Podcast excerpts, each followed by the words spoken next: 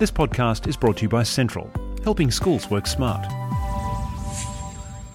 But more importantly, listening to students about their needs is too. They have they certainly have a very strong agency in this um, in this discussion because they're the people that this is happening to. So we need to make sure we do it with um, to ensure that we address those challenges going forward and doing it better together.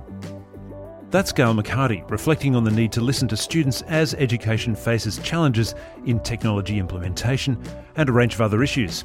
Gail is my guest today on Sentral Station. Hello, I'm Colin Klupik.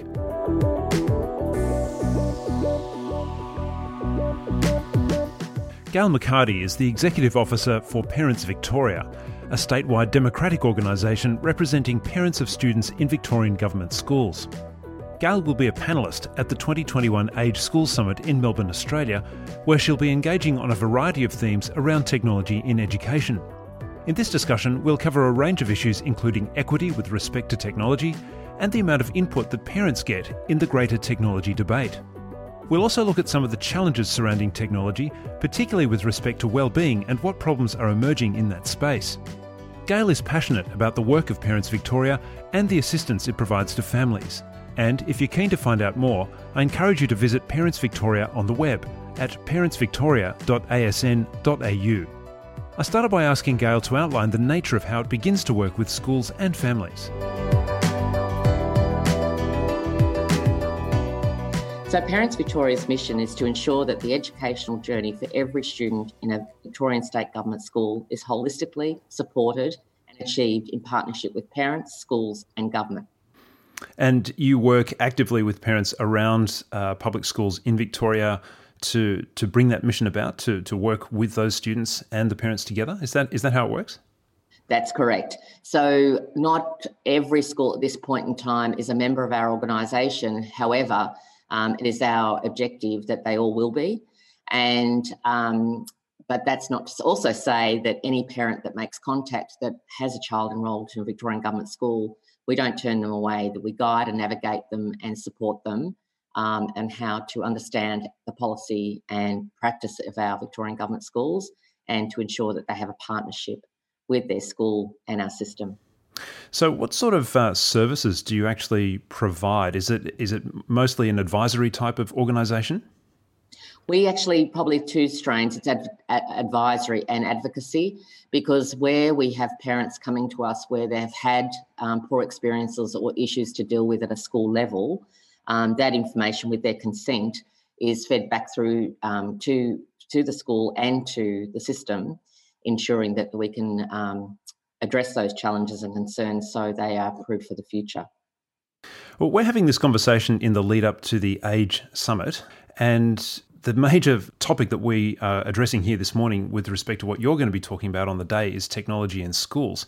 Now, when we talk about technology in schools, that's a very broad thing. I mean, just the word technology can encompass many things. And I suspect that that's going to be a big issue with parents.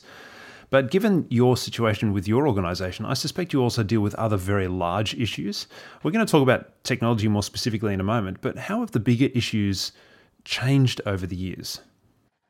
Well, that's a really good question because the issues in education are usually cyclic in our world, in parent world.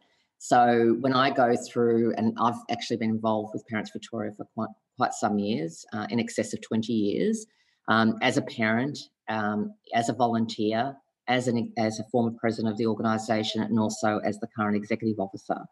So I have you know seen in that time an evolution in education, and it's really interesting some of the topics that are cyclic. So those things are like enrolment, uniform codes, disciplinary matters, issues regarding students with disabilities, bullying, attendance, um, transition, and safety of students. But the biggest one, and probably the most the biggest one and the focus uh, even of um, worldwide right now is the well-being of students. Um, so you know we have what we have dealt with in 2020 with the COVID pandemic, but we also have a pandemic around mental health mm. and hmm. anxiety in students. So um, they're, they're probably sort of just a bit of a smattering of the top 10 um, that we deal with. Um, and of course, they come to us in all very, various different forms. But you're correct, technology is really key to um, a lot of the learning aspects for our children because um, for the future, in the sense that it is a tool and it's, it's, we're becoming more and more as a society reliant on this tool going forward and we need to make sure that no child is left behind but at the same time we need to have flexibility in learning styles so every child can engage in education uh, irrespective of their socio-economic status I suppose this is probably a little bit complicated as well because the rise of technology brings a lot of opportunity, but the rise of technology, I suspect, is also very tightly mixed in with the well-being issue and the mental health issue. Now, that's that's probably a, a very very complex thing to talk about, but is is that or is there evidence of that? Look, um, certainly there would be experts out that uh, externally that would certainly be able to contribute uh, those stats to that evidence. Um, and I think we can see for ourselves that there is certainly, um, it's like we need to do some form of risk analysis about certain things, but at the same token, it's about common sense and how we support um, families and schools how to do that better with students. But more importantly, listening to students about their needs as too. They have they certainly have a very strong agency in this um, in this discussion because they're the people that this is happening to. So we need to make sure we do it with uh, to ensure that we address those challenges going forward and doing it better together. Yeah. Now, look, technology is expensive. Uh, there are a lot of things that are free, like you can get a free Gmail account, but that presumes that you've got access to the technology in the first place. And access and equity are issues that are widely reported in schools, and I suspect that this is probably you see something that you see a lot of. And you know, ways that we can see this or evidence of this is you know the impacts on things like NAPLAN. You know, reports come out saying that uh, students of disadvantaged uh, uh, reflect different results in things like standardized tests like NAPLAN. What kind of equity concerns do you think that parents have with respect to being able to access technology, or uh, what kind of things that students can do with technology? I think the most important thing to share here right now is in the Victorian government school tech context that our Victorian government schools are autonomous, so they have the powers to make the local decisions around um, around the technology delivery and engagement with students. So um, they can prescribe. Um, they have that power right now to determine at that local level about what devices, um, how how the students will learn in that school setting. Um, so obviously, there's you know in keeping with obviously the department, you know, Department of Education here in Victoria, their own um, policy and codes. Um, but in saying that, when they make that decision locally, this is why good governance and uh, conversation and connection with um, and consultation with community is highly critical, as it is with the students, to ensure that you get um, the right mix and blend uh, of that learning and delivery of equipment. Um, because unless if you don't do that right, and you've you've got a high percentage of your school community not able to access or afford the equipment that you're prescribing, well, then you have huge issues uh, because then the students aren't actually engaging in the technology. And I think this is something that the pandemic again, and I'm sorry we have to keep going back to 2020, but it highlighted, it amplified the difference. So the pandemic, in a, in a way, was an equalizer. Mm. It, it, it highlighted the differences that people were, ch- you know, challenged with here in Victoria. Now, to the credit of our department and government, those devices and internet connectivity was a, was dealt with and provided to, to support the students. But Parents Victoria's question around the whole equity debate is that it took a pandemic to do that. Yes, and it, um, perhaps it shouldn't have. Correct. And so we would urge every school, I don't want to blame schools here. They are the meat and the sandwich here um, in our sector because they're the people that are trying to educate the students. But at the same token, we all have to be very mindful about how we have those initial discussions and determine the rules of engagement um, about how how students are going to access their education in that particular school at any given time. Do you think the parents get enough of a voice in that particular discussion? As in, because the schools are making autonomous decisions, but how much are the parents being involved? Well, government and departments of education probably would strongly say that there, you know, school councils here in Victoria have parents and department employees represented. But again, it is then the power of the conversation and the rules and how the policies they can set. And a number of those policies are, as you could appreciate, um, have to be designed now because of compliance and obligations legally with everything and uh, child safe standards and a whole range of legislative requirements.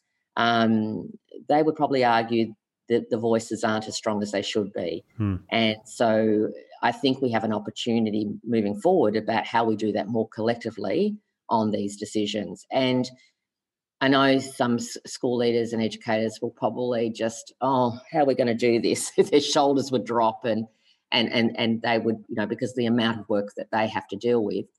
But I think the important thing that this is not new. This did happen years ago, where there was certainly uh, prescribed um, representation on certain um, committees and and all those things. These things have happened in the past, but it's how much devolution you do to a community, um, to a school in these important decisions, but how you bring the community together to have them in a really effective way.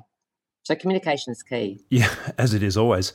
I imagine that it would be quite challenging for parents to witness what's going on in schools where they see students with just computers everywhere. Some schools will be very well equipped with all kinds of technology in the classroom. And then the students will come home, the children will come home, and then they'll bring those expectations with them as to what they're supposed to be doing for school and so forth. Do you think that parents uh, are managing to keep up with that? What's where's the ability at with parents these days to be able to keep up and help their children with the technology? Is are we at risk of creating something that the parents can't manage anymore?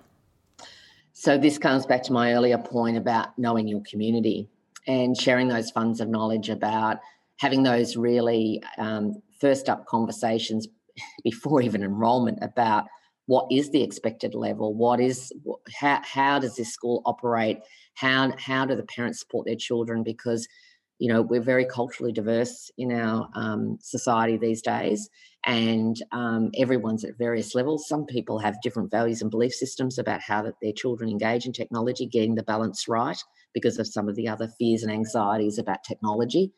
And there's some cultural perspectives when students come home from school um, some of our various cultures have a strong belief in about the family responsibilities when they get home from school um, you know, with cooking and minding siblings and, mm. and learning, instru- you know, playing, practicing on the, you know, music instruments. It's a whole range of things. There's children that go out on the farm that have to go out and work yeah. um, straight from school before and after school. These are some things that are not on the tops of minds of people.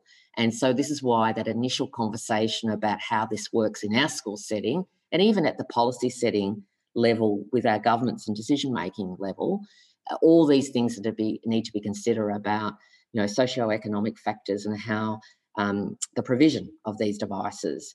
Um, and we certainly hear from families and grandparents and carers that you know a lot of these children have secondhand devices handed around from family. Um, there's devices, there's issues around even looking after equipment when they break and mm. warranty and concerns about schools not being able to assist them when things get um, stolen or damaged. Um, it's all those contributing factors that impact on um, further burdens on families that some are equipped to manage and some aren't.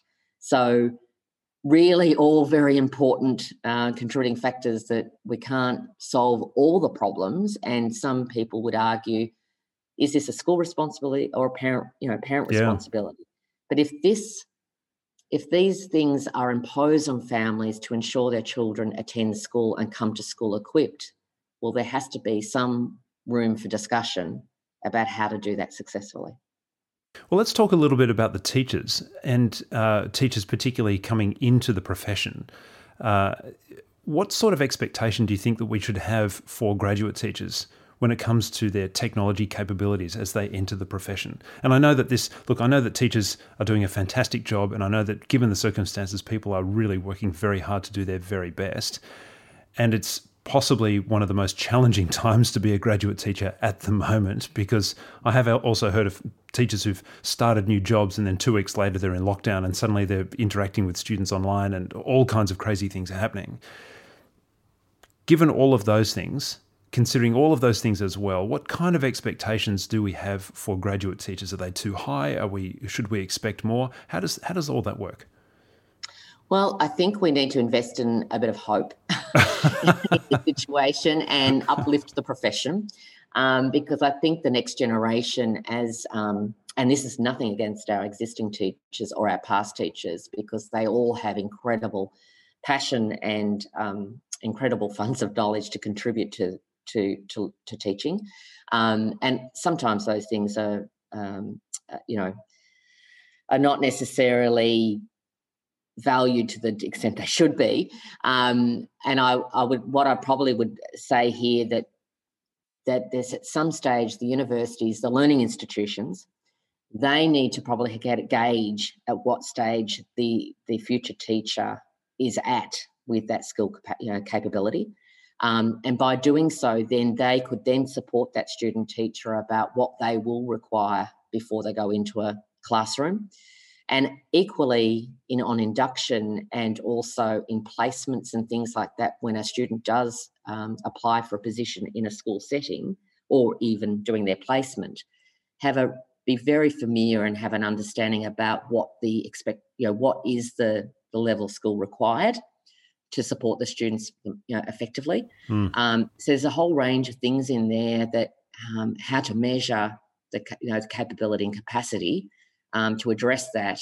So then teachers go in confident, the new teachers, um, to do that effectively. Do you think that there's a risk that we're not producing enough teachers with technology capabilities or enough teachers generally? With another guest that I discussed this issue with, there seems to be uh, quite a shortage. But generally speaking, is there a shortage of technology capability coming through in our teachers, do you think? I think the te- technology is moving at such a rapid pace I think there's this assumption that everybody is up to speed at any given time. I mean, we're only human. I don't know myself with being a, a, a, digital native at sometimes.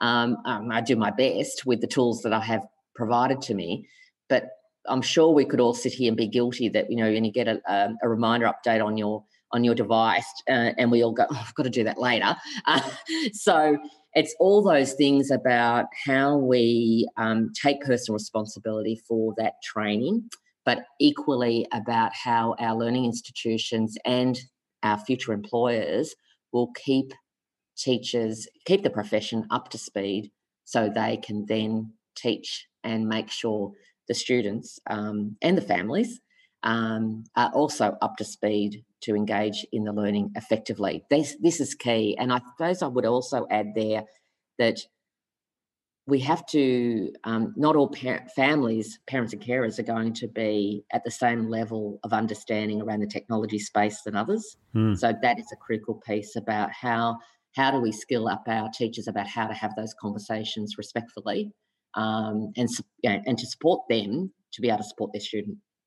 We touched on this earlier, and I think this is something that we really need to just briefly talk about, and that is the well-being issues that are connected with technology, particularly in education. And I, I guess the one that springs to mind, obviously, or perhaps that most uh, most easily in people's minds, would be the issue of cyberbullying. How do we handle that in the current climate? And are there enough support structures in place to help students dealing with those issues? Well, I think this is a, a way, another huge big topic of discussion.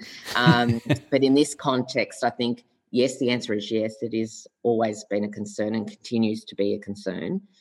But again, it is heavily reliant. I think schools endeavour and try to do their best to ensure that they have, you know, relevant speakers, experts, um, tips, you know, information, as does the Department of Education but unfortunately, um, human nature, it's it's we're all time poor, and it's not an excuse. But we need to prioritise about how we, as parents uh, and carers, how we do that earlier um, to ensure that we have the capacity and capability to know the um, the risks, you know, the, the good and evil around technology, so then we can navigate it with our children more effectively. Um, this is, you know, I, am finding, you know, again, I keep coming to the, you know, communication is key. And I think rather than waiting for the consequence of these issues to arise, we need to do far more in the prevention. But to do the prevention well, Um, we have to have really a level of understanding about where everybody's at in that space and what actually their anxiety fears are. Um, and I think this is, you know, a, conversation earlier we had Colin around the quality of relationships. There's actually got to be, be a big piece of work done about with with students, with parents, with schools um, around to do no harm, and not that anyone intentionally goes to do things. There is some individuals that do, but that's a bigger conversation about how the internet and how devices these tools can be used to cause harm and we and, and that should not be happening mm. so how do we address that um, the important things around those concerns is that yes we can have all the tips and all the help sheets all the online platforms to go and look at things but what we find in the experience when these things happen parents their, their worst fear is about the impact it has on their child yeah. and themselves and how to navigate that with the school in the most respectful way and this is where a lot of people get into really murky ground mm. because it then becomes sort of a you know a blame culture you know from a variety of angles. Um, and and that's what we need to prevent. We need to stop that happening. Um, and by doing so we all need to rise to the occasion to um, address these well-being issues with um, yeah, as, a, as a highest priority. If a parent was in a situation where they felt that there was a uh, a risk uh, for their child and they were uncertain or they, they had some, some some anxieties about how the school was handling a particular situation, even if they felt that the school was doing the right thing. Would you encourage a parent to to be active and speak up and approach the school? What's the best way to go about that? Oh, most definitely, always. Um, and and if you're not you know comfortable about having that conversation seek the support to have that conversation safely and effectively um, and that's why organisations like us um, do, do step in and assist people in that regard. Um, however, we would like to empower people to be able to have, if they have a quality relationship with the school and the communication is highly effective with schools and parents, um, they don't need the services of people like us. Hmm. and and so I think the most important thing is not to let things fester or wait. Um, certainly, you know, all the cyber uh, safety experts always say you know, retain the evidence. That's really important because people can't act without the evidence. Sure. Um, and and enforcement agency would say exactly the same. People need to be very mindful because again, it comes to that whole thing about people taking responsibility. I mean, how often is you know, like if there's a a fight in a schoolyard and someone films it, you know, um, well, that that is it's, it's interesting because that goes two ways. It could be used for evil, where someone shares it on platform and humiliates the people involved and and puts it out there into the wider world. But then it might be someone that's doing it as an act of kindness to capture the evidence, so that person can mm. then be held to account. Yes. Um, so, so again, we interpret all these how people behave in conflict in a various ways, and this is why it's really important that you know the first rule is not to do harm. And why why did that fight break out and all those things? Or why did that why was that nasty comment posted? Or why did someone share an image online? Why did all these things happen? And what is the you know we need to get to the root and cause of these situations. And by doing so i'm sure that those things are certainly the red flags have probably been have been up the flagpole a lot sooner than the actual actual incident. Mm. um, but it's how people can be supported to and equipped to deal with those things as they're starting to unfold and where the relationships are breaking down. And this is why relationship reparation, that's another, you know, again, is another big piece of work um, about how to work with young people and adults to do that effectively, because that's the thing too. Um, young people often, when it's these things happen, the adults have a very strong view on what's happened. Yes. And it's actually the young people at the centre that it's happened to. Yes. So it's really critically important how we have those discussions going forward. I hope that's helpful. yeah. So looking forward into the future, are we all like frogs in boiling water? Is are we heading towards a future that's bleak and problematic, or do you think we're getting on top of it? Look, I think again, I would say it's not all doom and gloom.